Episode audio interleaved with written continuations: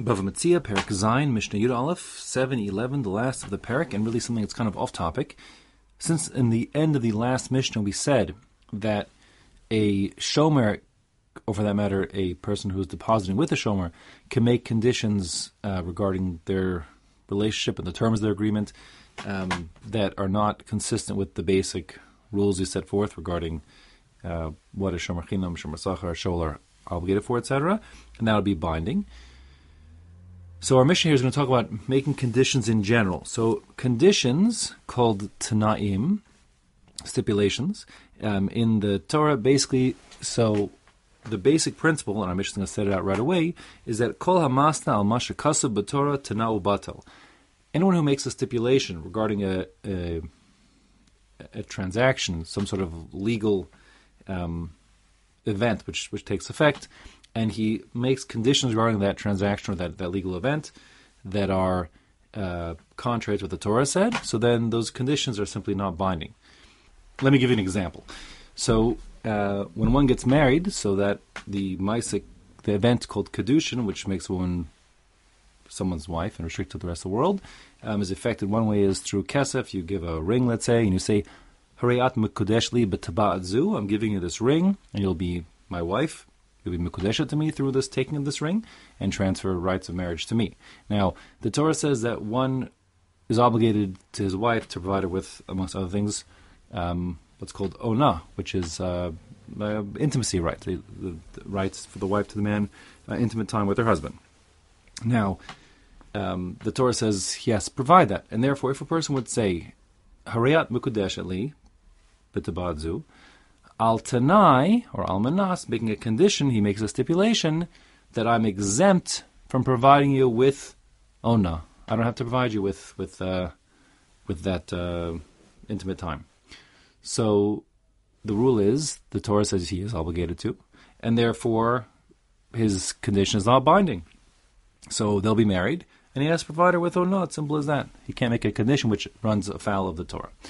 Now, if it wouldn't be for another section of the Torah, really conditions in general shouldn't be binding. That's like sort of the step one of the framework of the Torah. Like if the Torah says things happen, so you who says you are even entitled to make any conditions whatsoever. However, a person can make conditions when he does various legal events, um, and that's learned out from the story and the particulars of the phraseology of the story when um, the tribes of of uh, Gad and Menashe they would want to cross over into um, into Eretz Yisrael proper. They want to stay on the Transjordan. And Moshe Rabbeinu says, listen, if you get to the your chalutzim, you're at the front of the battle, and you come across and help the rest of your brethren conquer the land of Israel, so then you can you can have this land, and if not, then not. So that those conditions, that if you do this, then this, if not, then not, um, is the base to say that there's such a thing as making conditions, and based on the technicalities of that of that discussion, um, the law ends up saying that you sort of have to mirror those the way in which that those conditions were set up. I don't want to get too much of the details because it's like just one Mishnah will take us far off topic, but that's the idea. And therefore, um, when one makes conditions which are um, not contributing to the Torah, so then he can define um, how and if his uh, legal events are binding. So a person could give a you know a get to a woman and say, "Here's your get. You'll be divorced to me as of this minute." If I don't come back in the next 30 days. So that will be then, in fact, effective because it's not binding unless the conditions are fulfilled because there's no um, violation of the Torah by making such a condition that it's effective in 30 days if I don't come back. Or effective now if I don't come back in 30 days, I should say.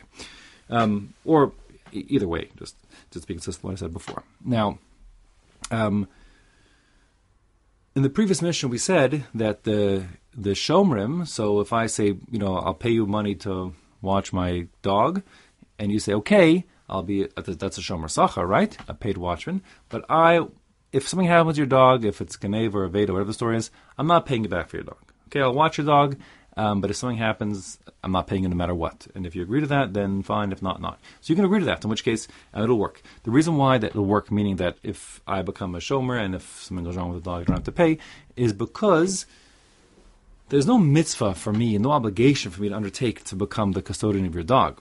Um, so therefore, it's sort of a financial agreement between us.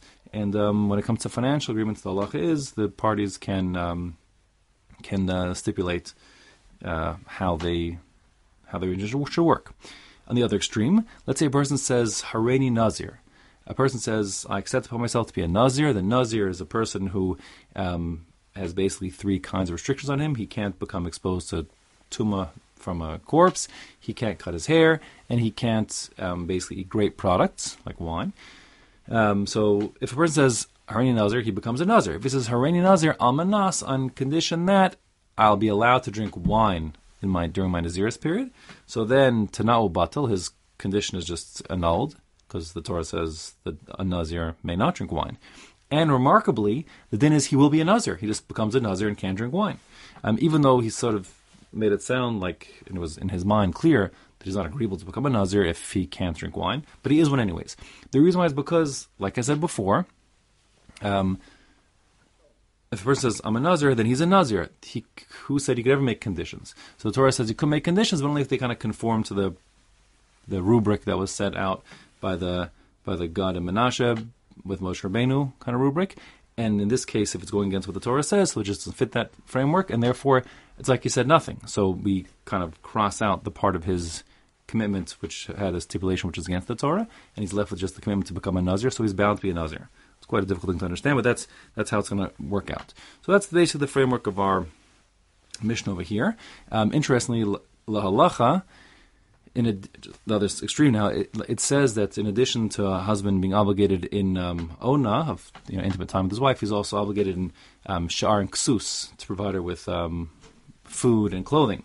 Now, the halacha ends up deciding that even though the Torah says he has to provide food and clothing, since those are uh, financial commitments in nature.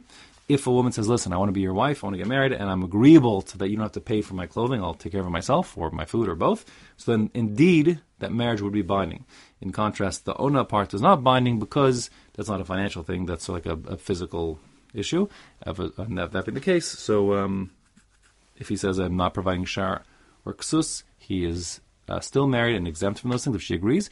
If he says I'm not providing ona, he's still married, but he must provide anyways. Okay, that's the basic gist of the Mishnah here, conception, the big framework. Here it says inside, Kol masnal mashakasa batora tanao batal. You make conditions that are contravening what the Torah says, then your your um, your actions, your legal actions, still have are binding anyways, and your and your conditions are annulled.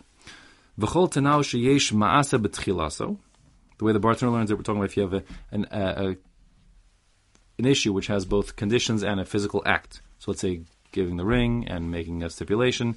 So then, tanao batal, if you make conditions after the fact, meaning you first do the act and then you um, you make conditions, that's certainly not binding. Uh, many learn it's even more than that. That if you make uh, like two statements, uh, they're not that the second one um, doesn't kick in if you've already committed the first one, but let's just keep to the first shot very simple. So it's too late. Once you've done your act, you can't make conditions after the fact.